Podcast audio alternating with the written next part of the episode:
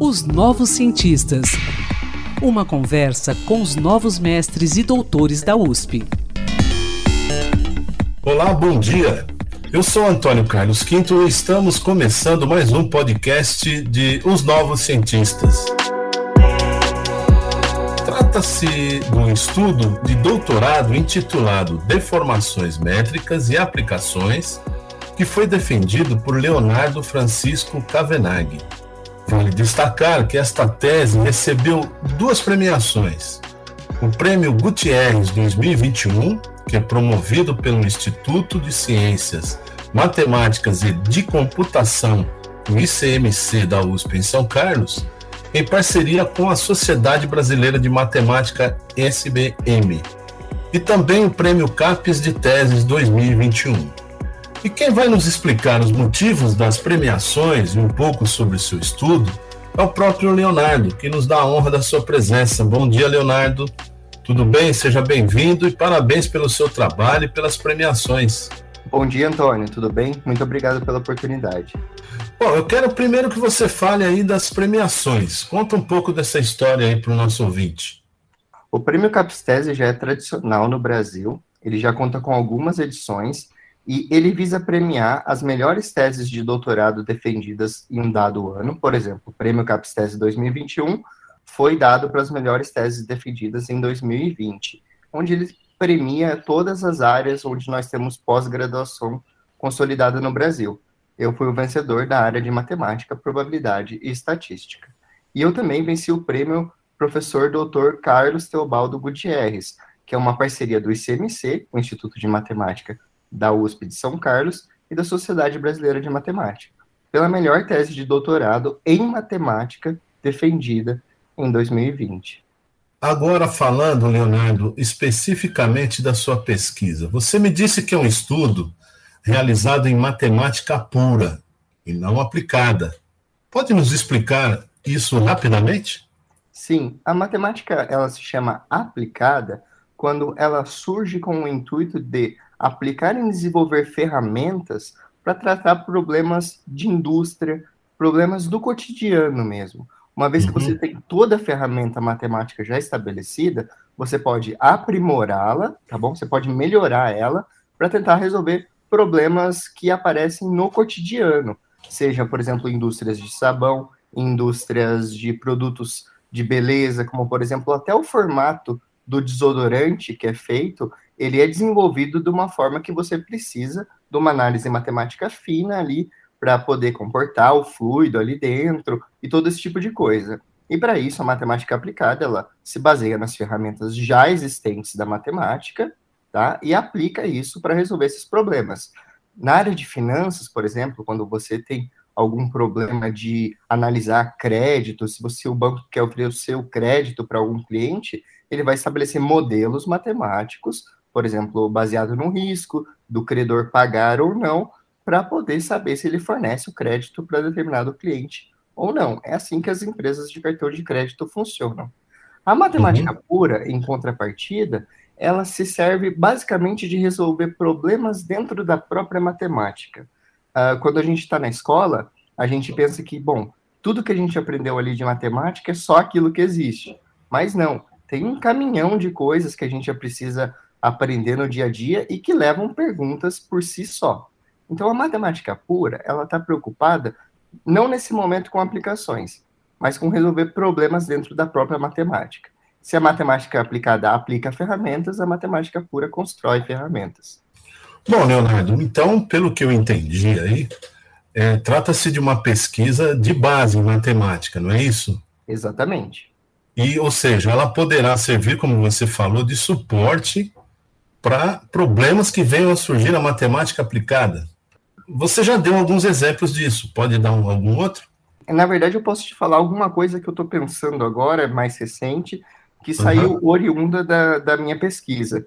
Né? Foi consequência da minha pesquisa, que é tratar de problemas de física usando o ferramental que eu desenvolvi na minha tese. Que Inicialmente, bacana. quando eu estava fazendo a minha tese, eu uhum. não estava pensando nessas coisas. Só que, bem, uma vez que a ferramenta está criada, e aí a gente tem um certo diálogo com outras áreas, fica natural de aplicar. A área que eu estudo, que é uma sub-área da geometria, ela foi a mesma a, a área né, que forneceu o ferramental técnico para o Einstein desenvolver a teoria da relatividade dele. Por exemplo, aplicada no uso de GPS e sincronização de satélites e todas essas coisas, mas que no tempo do Einstein ele nem imaginava que fosse servir para ser aplicado em alguma coisa. Agora eu quero que você fale das suas motivações para empreender uma pesquisa como esta aí. Bom, preciso falar rapidamente que eu me interessei por física e matemática ah. quando eu assisti um filme chamado Donnie Darko e eu queria saber o que era verdade e o que era mentira em Viagem no Tempo. Então, por mais doido que pareça, muita gente começa com motivações assim pessoais, né? Senão uhum. não tem como a gente desenvolver uma paixão e seguir por onde vai. Então, eu comecei a descobrir a matemática porque eu queria não só ter um conhecimento de nota de rodapé do que é viagem no tempo, do que é verdade, o que é mentira. Então, eu aprendi todo o ferramental matemático até chegar aqui. E, naturalmente, né, essa temática de viagem no tempo, é, para ela ser formalizada, ela passa por geometria e outras coisas. E no meio do caminho, eu adquiri interesse em problemas de geometria, que é a minha área de trabalho, e daí foi tudo natural. As perguntas foram aparecendo, aparecendo e eu fui naturalmente trabalhando nelas. Agora, você está fazendo um programa de pós-doutorado na Suíça, não é isso? Em Fribourg. É, e isso eu presumo será a sequência de seus estudos em matemática pura? Sim, foi a sequência natural. Um dos artigos que foi oriundo da minha tese de doutorado, ele acabou servindo para uma dissertação de mestrado na Suíça, nessa mesma universidade. Ou seja, uma aluna do mestrado, enquanto eu ainda estava no doutorado, escreveu um mestrado lá na Suíça sobre um dos meus resultados, um dos meus teoremas. E depois disso surgiu o convite para eu continuar minha pesquisa lá, sob supervisão do mesmo orientador dessa menina que trabalhava por lá. Qual é a previsão de término desse programa na Suíça, Leonardo?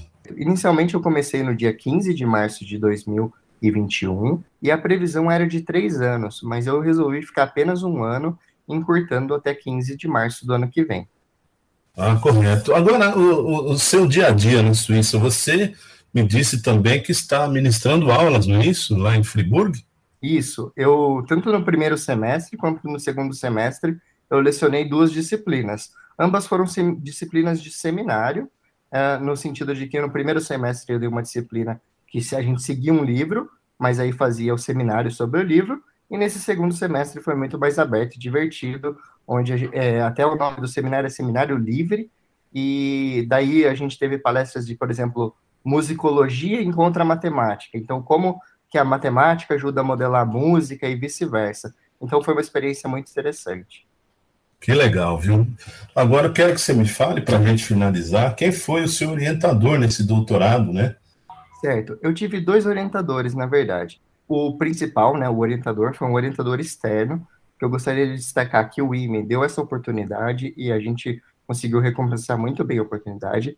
É o professor Dr. Lohan Dallagnol Esperança, professor da Unifesp, lá em São José dos Campos, que é um instituto parceiro do IME, e o co-orientador do IME é o professor Dr. Marcos Alexandrino, trabalha ali no IME.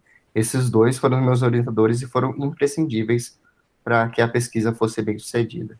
Poxa, que bacana, Leonardo. Meus parabéns aí pelo seu trabalho. Assim que você tiver outras novidades, né? Estamos aqui à disposição dos novos cientistas, ok? Muito obrigado, Antônio. Um prazer. Um bom dia para você e obrigado por dedicar parte do seu tempo aí para conversar com a gente. Foi um grande prazer. Obrigado. Pesquisador, se você quiser falar sobre o seu estudo, sua pesquisa, envie-nos um e-mail para ouvinte.usp.br. Prezados ouvintes, este foi o último podcast dos Novos Cientistas deste 2021. Aproveito para desejar a todos um Feliz Natal, um excelente Ano Novo.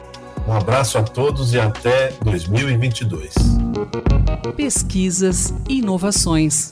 Uma conversa com os novos mestres e doutores da USP, os novos cientistas.